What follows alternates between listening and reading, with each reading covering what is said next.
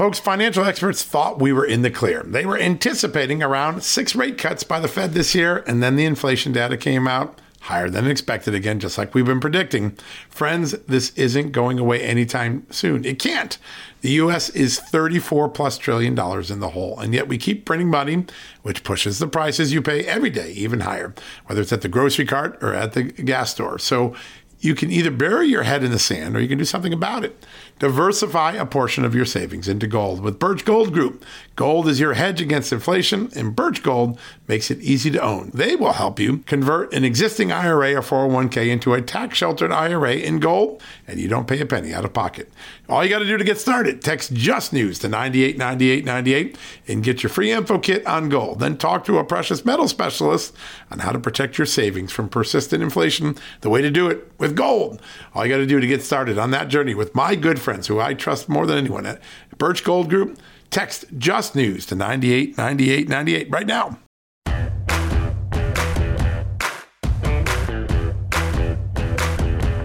Hello, America, and welcome to a new edition of John Solomon Reports, the podcast from Just the News, where in a few minutes, we're going to tell you a story that a lot of people did not know happened over the weekend, but it's an important story about the potential politicalization of what has been a mostly political-free government broadcasting system. We're going to tell the story of the termination of several public broadcasters, including Steve Yates, the head of Radio Free Asia, the important taxpayer-funded nonprofit radio station that targets China and the Asia Peninsula, Asia realm for news that people in that region otherwise would not get. Such an important story. He was terminated over the weekend, even though he had a contract, even though normally these jobs don't change hands when a president changes position. Obviously, we went from Donald Trump to Joe Biden, but normally these positions stay through the ends of their contract, but not this time. Pretty cogent story that's fallen below the radar, and one of many signs of how much change the Joe Biden administration is bringing to Washington and the world. Important stuff. So we're going to have an exclusive interview with Steve Yates. It's the first time he's talked about his termination. I hope you look forward to that. Now, before we go to our commercial break, I want to mention an important story that broke this morning on Just the News under my byline. It is the latest declassified document. And quite frankly, having gone through most of the documents now, I think it's one of the most important documents that President Trump declassified. What is it?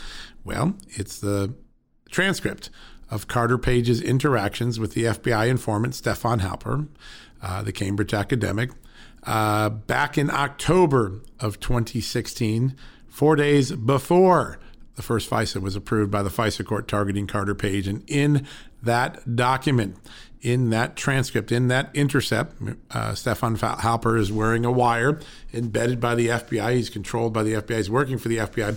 He wears a wire. And in the conversation, he knocks down all of the key tenets of the allegations that the FBI had opened up on him. He denies knowing Igor Dovechkin and Igor Session, two Russians that were sanctioned and who Christopher Steele alleged, it turns out falsely, were meeting with Carter Page to hijack the election. He knocks down another Steele allegation, another predicate of the Crossfire Hurricane investigation, that he had played a role, he, Carter Page, had played a role in changing the RNC's official platform to make it more friendly to Russia. Carter Page makes it clear that he kept arm's length away from that.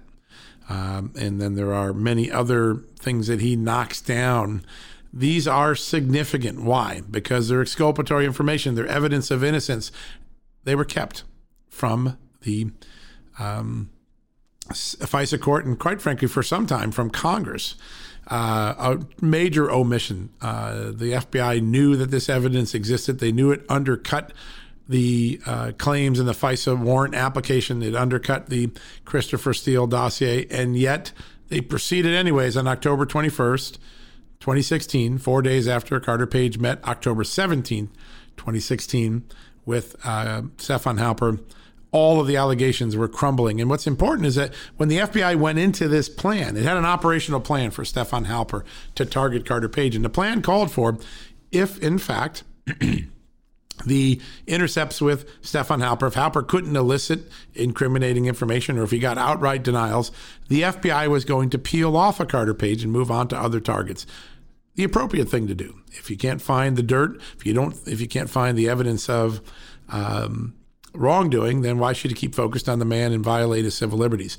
But they didn't do that. After Carter Page knocked down all of the core allegations, didn't bite on anything that Stefan Halper was trying to lead him to talk about, the FBI went ahead with the FISA warrant anyways. And why is that important? Because it was the second red flag that what they were doing was wrong, that what the case that they were building was misguided, that Christopher Steele's intelligence was full of bunk. What was the first red flag?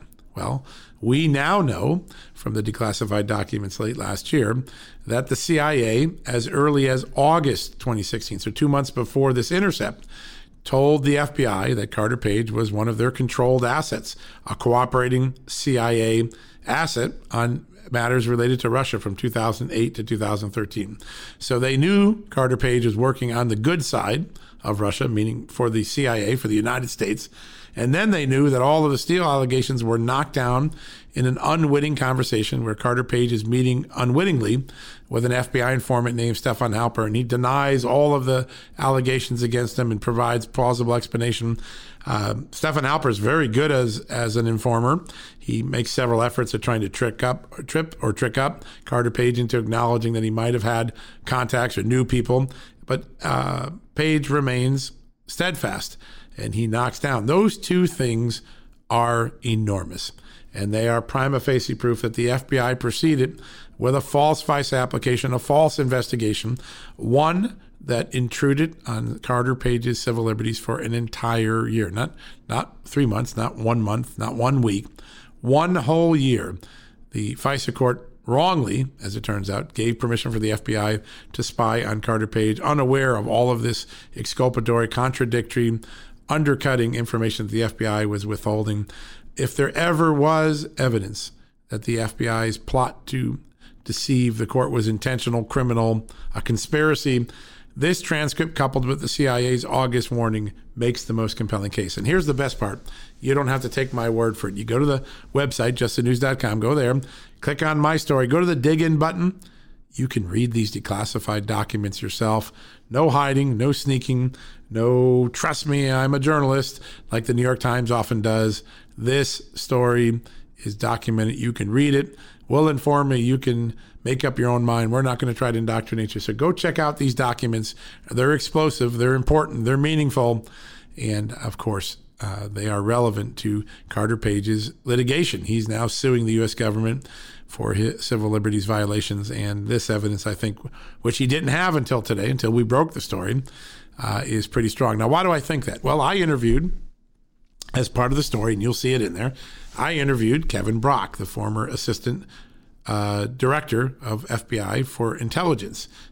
He is a very respected man on all sides of the political aisle because he's a career guy. He just did his job. And he's a guy who, under Robert Mueller's tenure at FBI, developed the modern-day rules for handling confidential human sources like Christopher Steele, like Stefan Halper. And he says, I gave him the transcript. Review this transcript. Tell me, is there anything in here that would sustain probable cause for a FISA warrant or for the any investigation of Carter Page? And what would you have done? What would you have done if this transcript came to you while you were considering a FISA application for Carter Page? And Kevin Brock wasted no time. He said 100% we should have disclosed it to the FISA court. It never was, by the way. And two, I would have said, shut this down. This is a nothing burger. Shut it down. Let's move on to something where there's nowhere to go. Three, this would not establish probable cause, he said, either for the FISA or for, quite frankly, any investigation of Carter Page on Russia illegal lobbying, Russia illegal influence. Now, that's an FBI man, a G-man, a respected one, back from an era when the FBI didn't cheat like it's been caught cheating in the Russia case. I think Kevin Brock's words ought to resonate in your mind today. I'm going to try to bring Kevin Brock on the show in the next couple of weeks. He's a sage, calm mind, a smart guy who believes that the FBI, when it follows the rules, does great work. And by the way, when the FBI does follow the rules, it does do great work. This is an indictment, is not an indictment of the entire institution. It's an indictment on a small group of people who worked in headquarters in 16, 17, 18 under the leadership of James Comey and Andrew McCabe, who hijacked the system, broke the rules, deceived the court.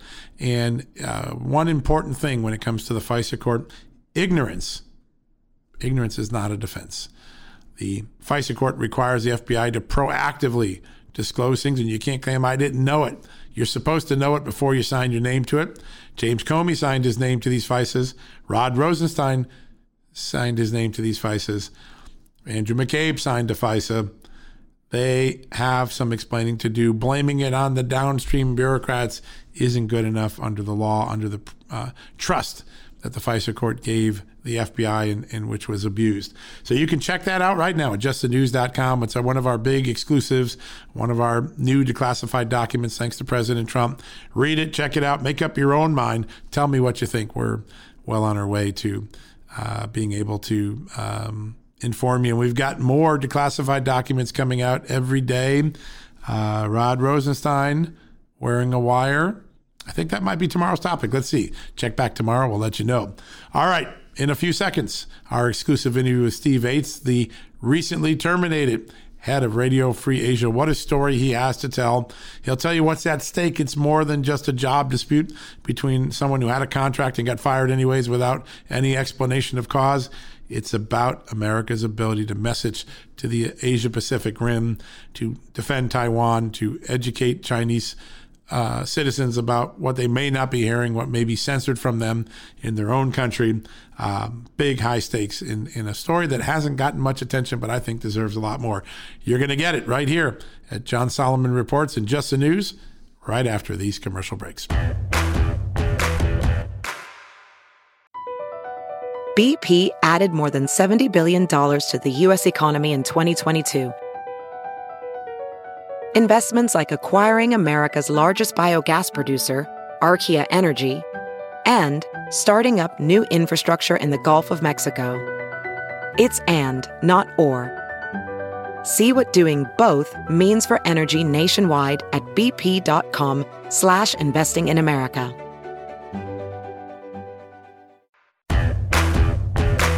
All right, folks, welcome back from the commercial break. And as promised, a very special guest with a very compelling story, Stephen Yates. Let me introduce you to him because he's had an incredible career. Used to be a national security advisor, deputy national security advisor for Vice President Dick Cheney. He was Republican Party chairman in Idaho. He's done a lot of other great things in service of our country. And back in December, he was installed under a contract to run Radio Free Asia, one of the most important government-funded broadcasting outlets that our United States of America has. And he was only in the job a few weeks when Joe Biden's axe fell. We want to welcome Steve to the show. Steve, welcome here today. Thank you very much, John. A pleasure to join you. Before we get started, because a lot of people know there are these government broadcasters, but they're not really familiar with their mission. Could you talk a little bit about just how important Radio Free Asia is and what role it's supposed to play in the infrastructure of the United States government and in the world? For sure.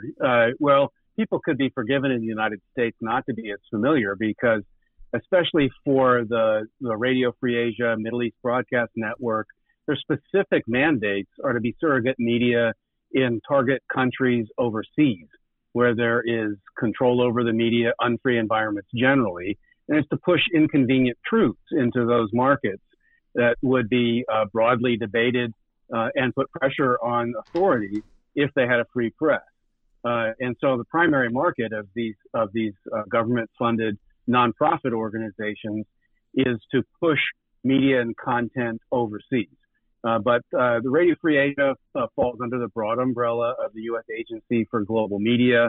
Before that name, it was known as Broadcasting Board of Governors. Right. These are the sort of stepchildren of efforts during the Cold War to tell freedom's message behind the Iron Curtain, and there was some successes of that experience. There were government-funded and government-run entities that were created, like Voice of America, where if you're there, you're actually an employee of the federal government. And then there are these private entities that came later. Radio Free Asia came after the Cold War, recognizing that after the Tiananmen Square massacre in China, there were policymakers, Democrat and Republican, that wondered what might have been different if there had been more of a free press to let the people of China know the truth of what their government was doing in that crackdown.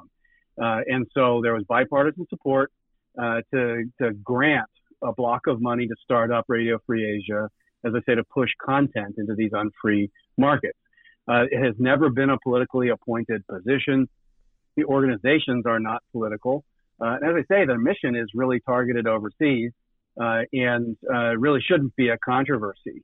As you mentioned in the intro, I've been through presidential transitions previous to this one. It's incredibly unusual for a presidential transition to target appointees at levels lower than cabinet, sub-cabinet, and sort of the management levels of big named agencies.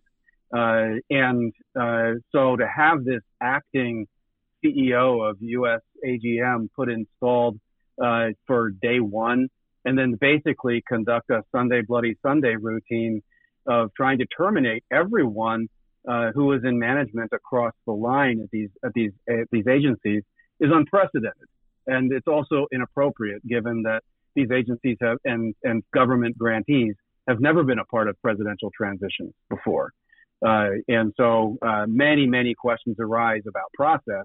But substantively, I'm a lifelong anti-Chinese Communist Party activist as a missionary in government, in think tanks, in private sector. I've always been in work and in media pushing commentary that's critical of the Communist Party of China's role in China and around the world. I think Secretary Pompeo did an amazing job of educating Americans on this subject. And so I saw the sort of recent opportunity to shift lanes in my life, take a bit of a pay cut, and go run what I thought was a fantastic organization with a great mission.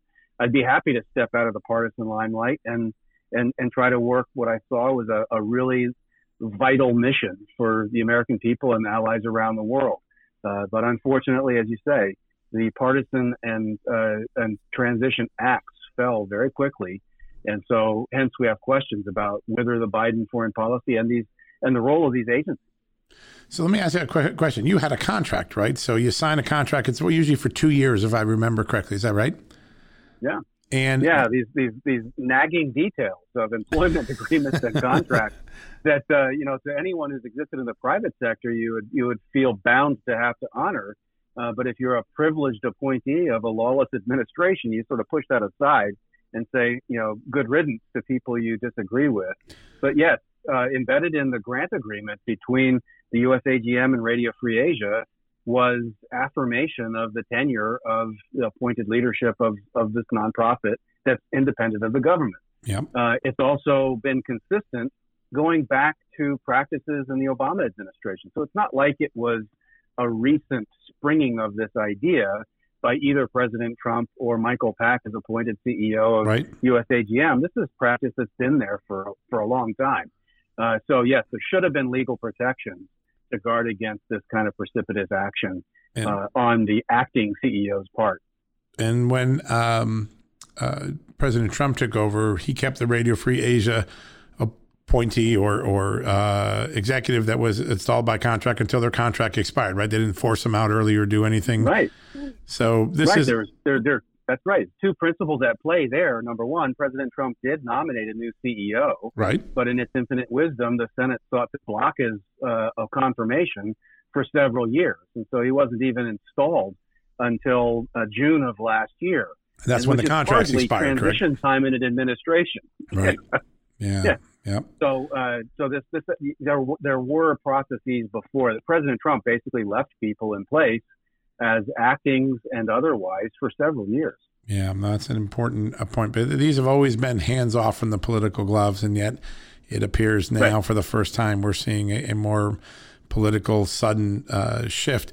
So describe what happens on the day. You talk about Bloody Sunday, and that's exactly you and several others in the various NGO broadcasting world who had contracts were all let go. Describe what happened, particularly in your case.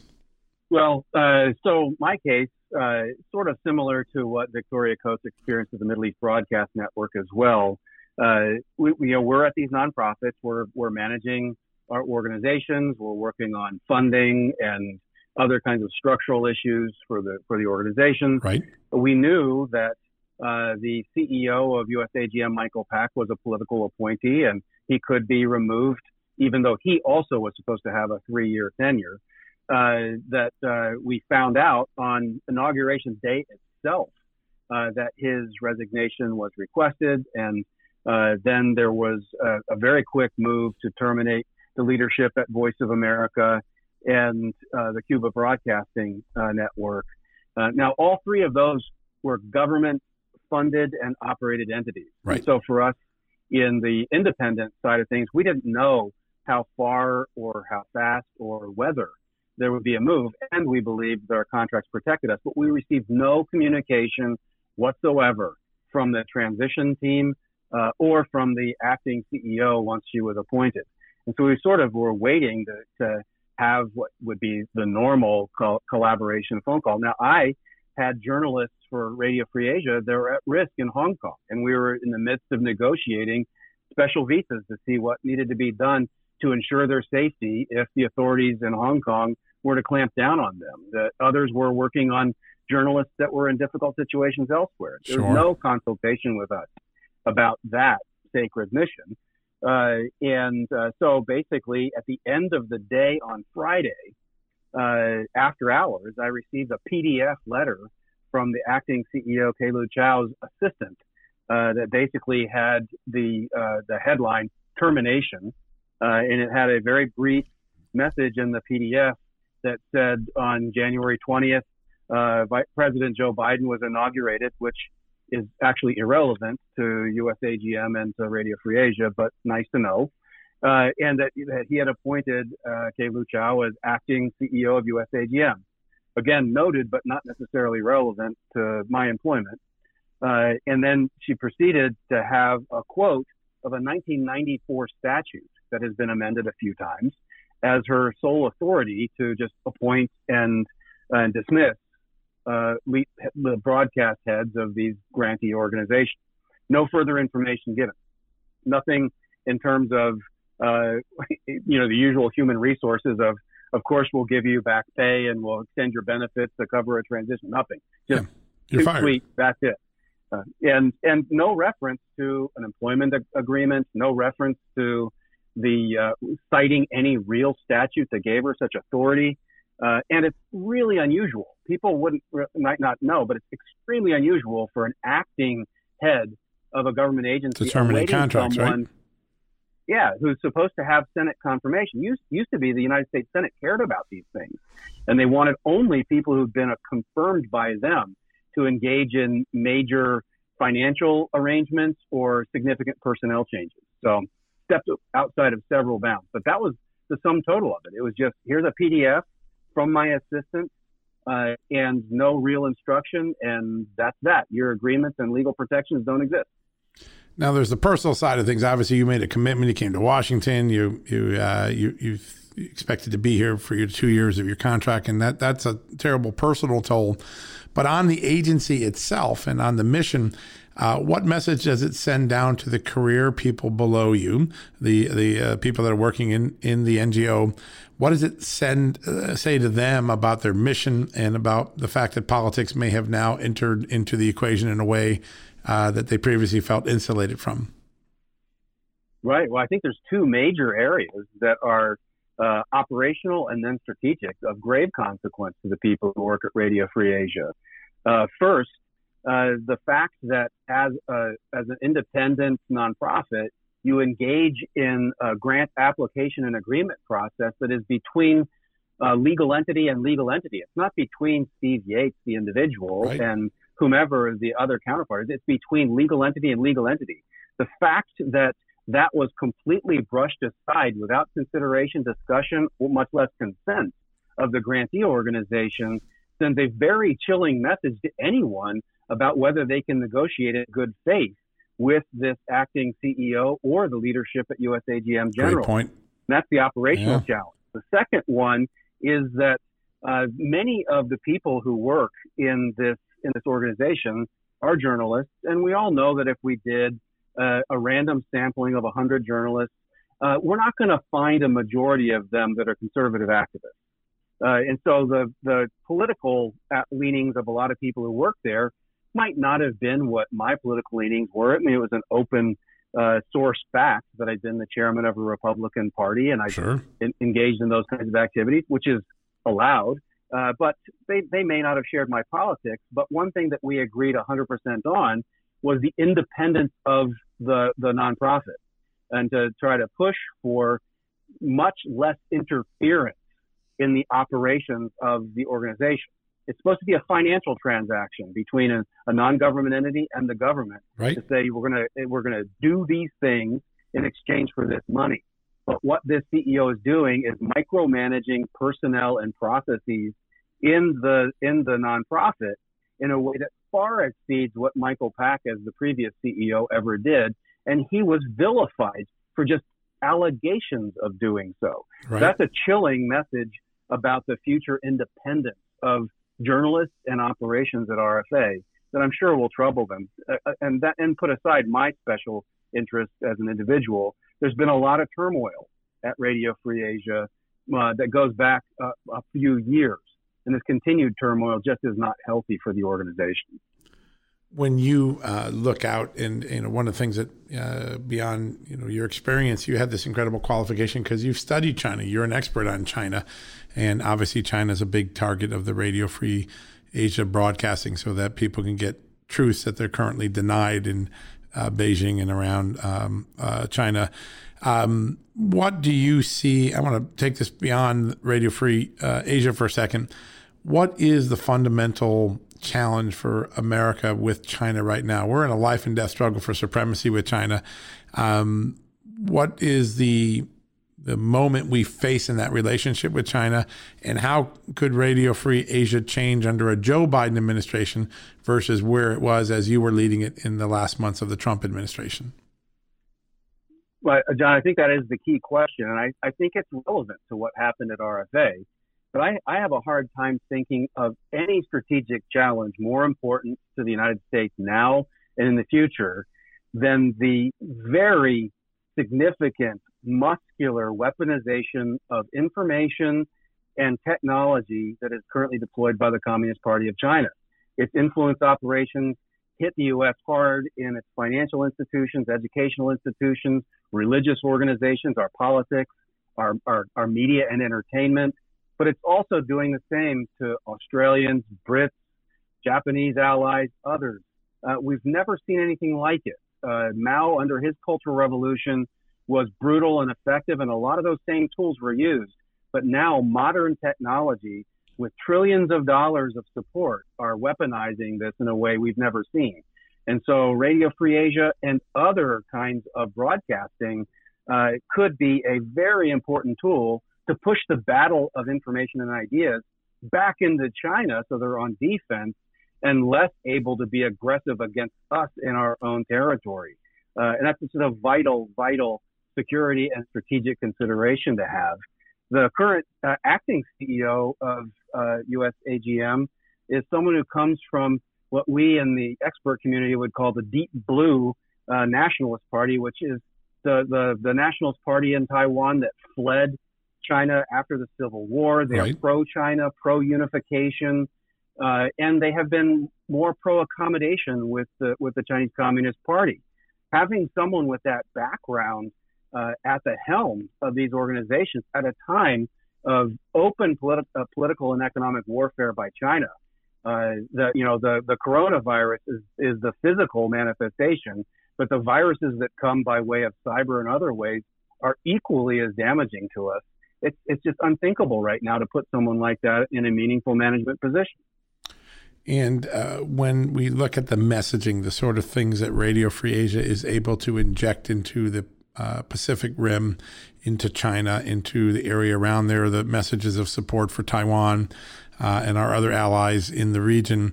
Have you noticed, it's only been a few days, has there been any change in the messaging or the the news delivery content since you were ousted? Well, it's only been a few days for the new leadership to come in, so it may be too soon to see whether there's any significant content change. Some of the most important broadcasts that the RFA does are in rare languages like Uyghur, right. So telling the oppression and genocide against a Muslim population within China, to people in China, but also to the broader Muslim world, is a strategically significant thing. If that gets pulled back because of an administration dictum to walk more slowly, or as Jen Psaki said from the White House podium, taking strategic patience as an approach to China. Or an unfortunate term from the North Korea debates. Yeah, right. All right. Good point. People will look out and say, well, the Biden family has deep roots to China in the pocketbook because Hunter Biden and James Biden had a 2017 deal with one company, and they did an earlier Hunter Biden did a deal in 2013. When people realize it, in the first couple of days of this new administration, that they were reaching this far down to impact the messaging arm of the United States to China, does it create in the minds of half or more of Americans a sense of a conflict of interest that China would love to see this agency stop its messaging and, oh, Joe Biden got rid of its leader? And does it make people wonder the connections to all of the Biden family's China ties? I'm sure it would. In fairness, I served in the Bush administration. I was a critic of the Communist Party then and had to struggle with people that were appointed in that administration that wanted a more accommodating approach. Sure. And there were plenty of Democrats that would accuse the Bush family of having financial dealings, and it was fair game then, that's right, according to them. So it should be fair game now to ask these exact same questions. So I think we have to look at this. China is not a normal country, and ties there, business and otherwise, can't be seen as sort of like routine engagement between some kind of French consortium and an American private sector business. This is a whole different kettle of fish. So I do think that there's an ominous question out there about who's really in charge and what are their motives, because this was an unprecedented and irrational act if you just take at face value what even Secretary of State nominee Blinken said before the Senate, that there was large agreement with what the Trump administration approach to China had been, and the diagnosis of the problem was seen as bipartisan. It was just maybe some of the prescriptions about how to go after it were up for grabs. And so I think we've been sold a bill of goods about what this administration is about. And those dealings, I think, are the only hard evidence we have of we need to ask more questions and demand more accountability. Now, there's been some tremendous progress in the last few months in highlighting the Uyghur issue and its human rights abuses. And then at the end of the Trump administration, there were all of these big criminal cases coming out of the Bar Justice Department of American academics who secretly had taken money from a Chinese scholars program and not declared it, even though they were in positions with governments such as NASA and other places. You've been watching this. You're an expert. I'm sure Radio Free Asia covered some of these important cases so that the Chinese people and those in the theater would understand the influence operations. But what does it say that we learned in a short period of time what was a 10 or 20-year influence program going on our shores that was secret, that needed to be unveiled by the Justice Department? How good are China's influence operations in the United States compared to what we're trying to do with our RFA or other outlets like that? Right. Well, I think there are a lot of people that are very committed, who try very hard, and I don't want to take anything away from their intent and their effort. However, China has an historic, world-class, extraordinarily well-funded information and cyber operation and influence operation to degrade our institutions. It's been ongoing for a long, long time. We have slumbered, somewhat like people would talk about with terrorism, that they declared war on us. And it's only after a major incident that we even wake up a little bit and begin to figure out how to respond. But what we're doing back to them to try to level the playing field, compete effectively, protect our own national interests, is almost like kindergarten cops. We're just doing the basics, trying to catch up. And even the budgets that we assign to have some kind of a national cyber of strategy, or to try to protect our institutions, academic, media, government. We're just really not serious about that yet. We've run into the face of political correctness. People try to refer to Chinese as an ethnicity, and so you can't do these things, or you face all kinds of accusations.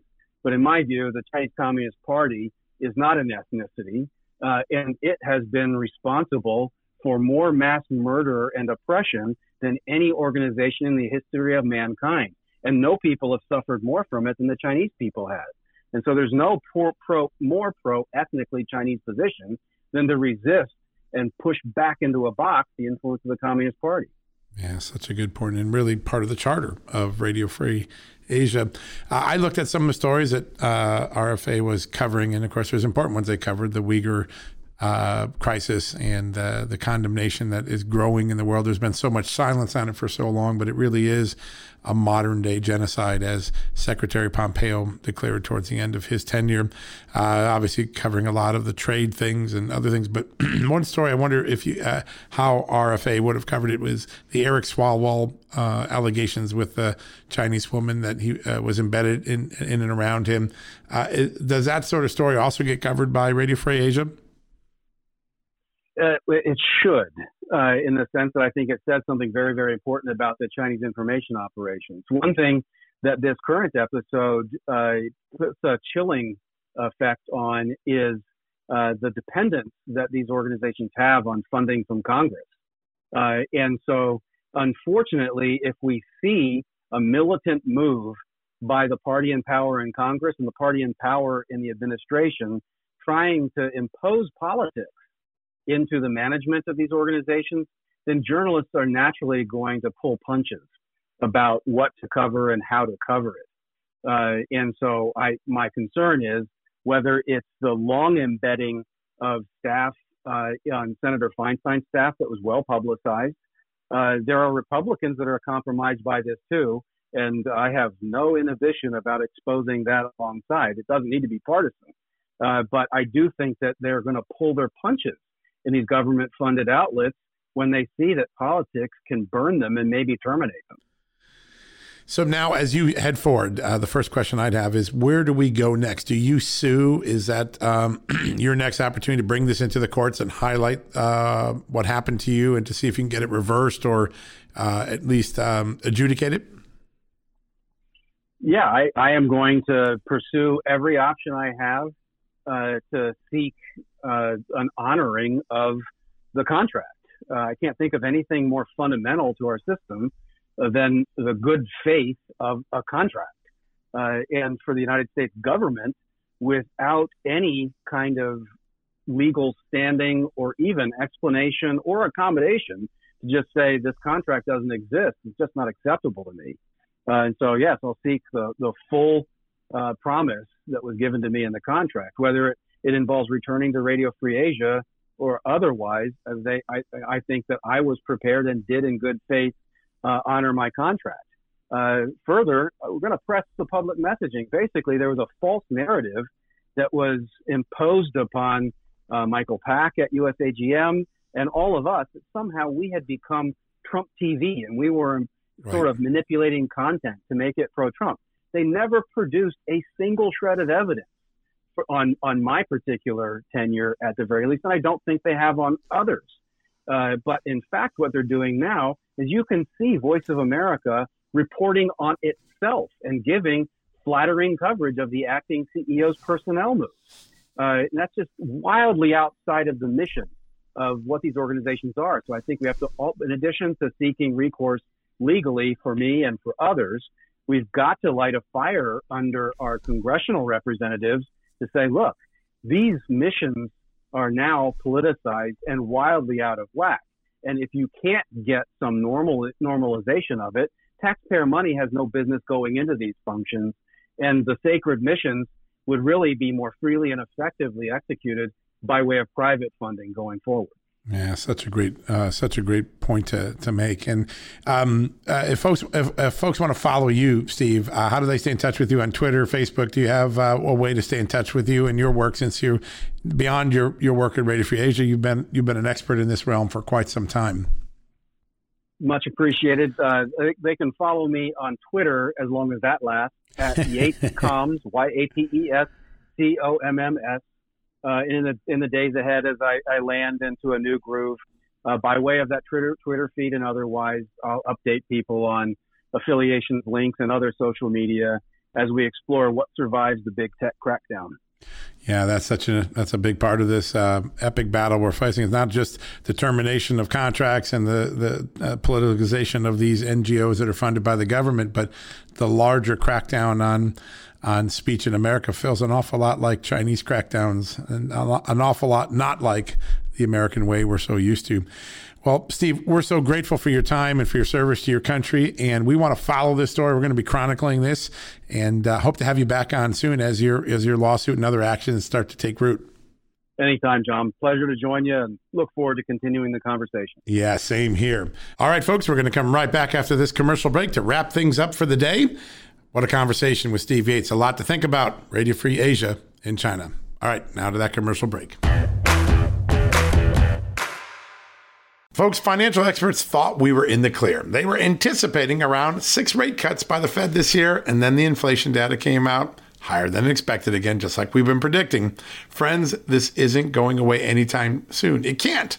The U.S. is $34+ trillion in the hole, and yet we keep printing money, which pushes the prices you pay every day even higher, whether it's at the grocery cart or at the gas store. So you can either bury your head in the sand or you can do something about it.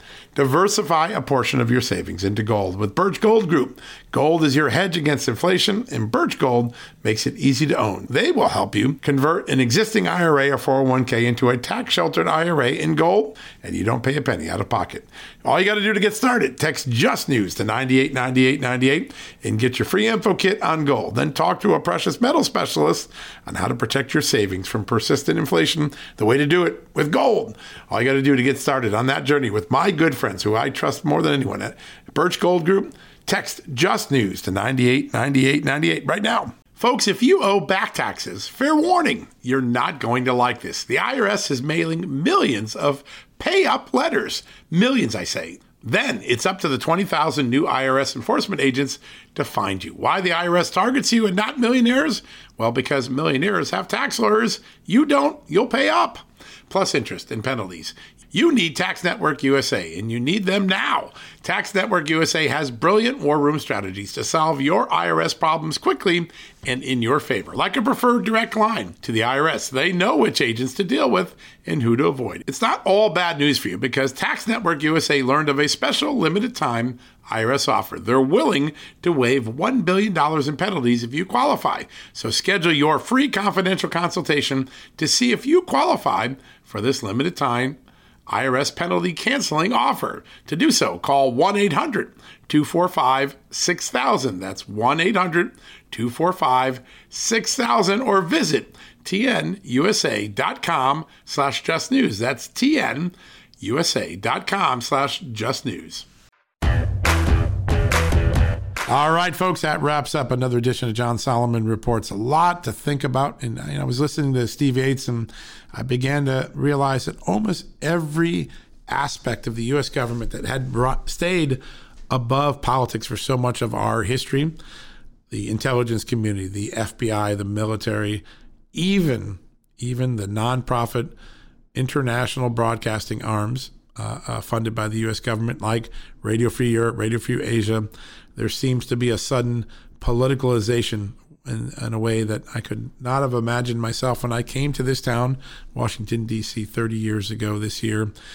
So much to think about, so much to realize and be informed about, so we can start to make good decisions, make new requests of our government leaders as the taxpayers and ultimate custodian of this great American government that we have. In the declassified documents today, you see the politicalization, the hijacking of the FBI, the breaking of the rules, and in the firing of Steve Yates, you see a government-funded entity basically violating the terms of a contract without explanation. And we, the American people, ought to demand explanations and eventually accountability for all those who do things on our dime that don't follow the law, that don't follow the rules, that politicize what should not be politicized. What a show we had. I want to thank you for listening. I want to thank Steve Yates for joining us. I want to thank all the team here at Just the News. Have been working on these declassified documents. We're working day and night to get you the truth, to get you the specifics, and we hope you enjoy it. We'll be back tomorrow with more news. And later this week, we're going to do something special. I just did a special event with Newt Gingrich and Jenna Ellis and Lieutenant Colonel retired Alan West, three very great minds, four frontline pastors of churches on a subject that's very close to my heart: faith under fire, religious liberty in America being infringed in the name of the pandemic, in the name of big government. These are important interviews because they're factual. And we're going to do 2 days of that. Thursday and Friday this week, we're going to dedicate to the two panels. The first panel will be Newt Gingrich, Jenna Ellis, and Lieutenant Colonel Alan West. And on Friday, four extraordinary frontline ministers. You'll want to hear their stories. They're being fined for allowing their parishioners to be ministered to. They're being shamed. They're being threatened. They're being infringed upon. They're watching city governments and state governments allowing hundreds of people to go to a Walmart but not to go to a church. Pretty important story. We want to illuminate the conversation with some big names, which I think we've managed to do. That'll be the Thursday, Friday editions of this podcast. I hope you enjoy them. I had a really enjoyable time with the passionate conversation that we had on these panels. So that's our Thursday, Friday. Tomorrow, we'll have some more declassified documents to talk about, and hopefully you'll send you into the week with a lot, weekend with a lot to think about. All right, folks, until tomorrow, may God bless you. May God bless this great country of America. Have a great night. We'll be back tomorrow. Folks, financial experts thought we were in the clear. They were anticipating around 6 rate cuts by the Fed this year, and then the inflation data came out higher than expected again, just like we've been predicting. Friends, this isn't going away anytime soon. It can't. The U.S. is $34+ trillion in the hole, and yet we keep printing money, which pushes the prices you pay every day even higher, whether it's at the grocery cart or at the gas store. So you can either bury your head in the sand or you can do something about it.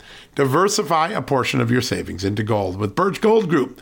Gold is your hedge against inflation, and Birch Gold makes it easy to own. They will help you convert an existing IRA or 401k into a tax-sheltered IRA in gold, and you don't pay a penny out of pocket. All you got to do to get started, text Just News to 989898 and get your free info kit on gold. Then talk to a precious metal specialist on how to protect your savings from persistent inflation. The way to do it with gold.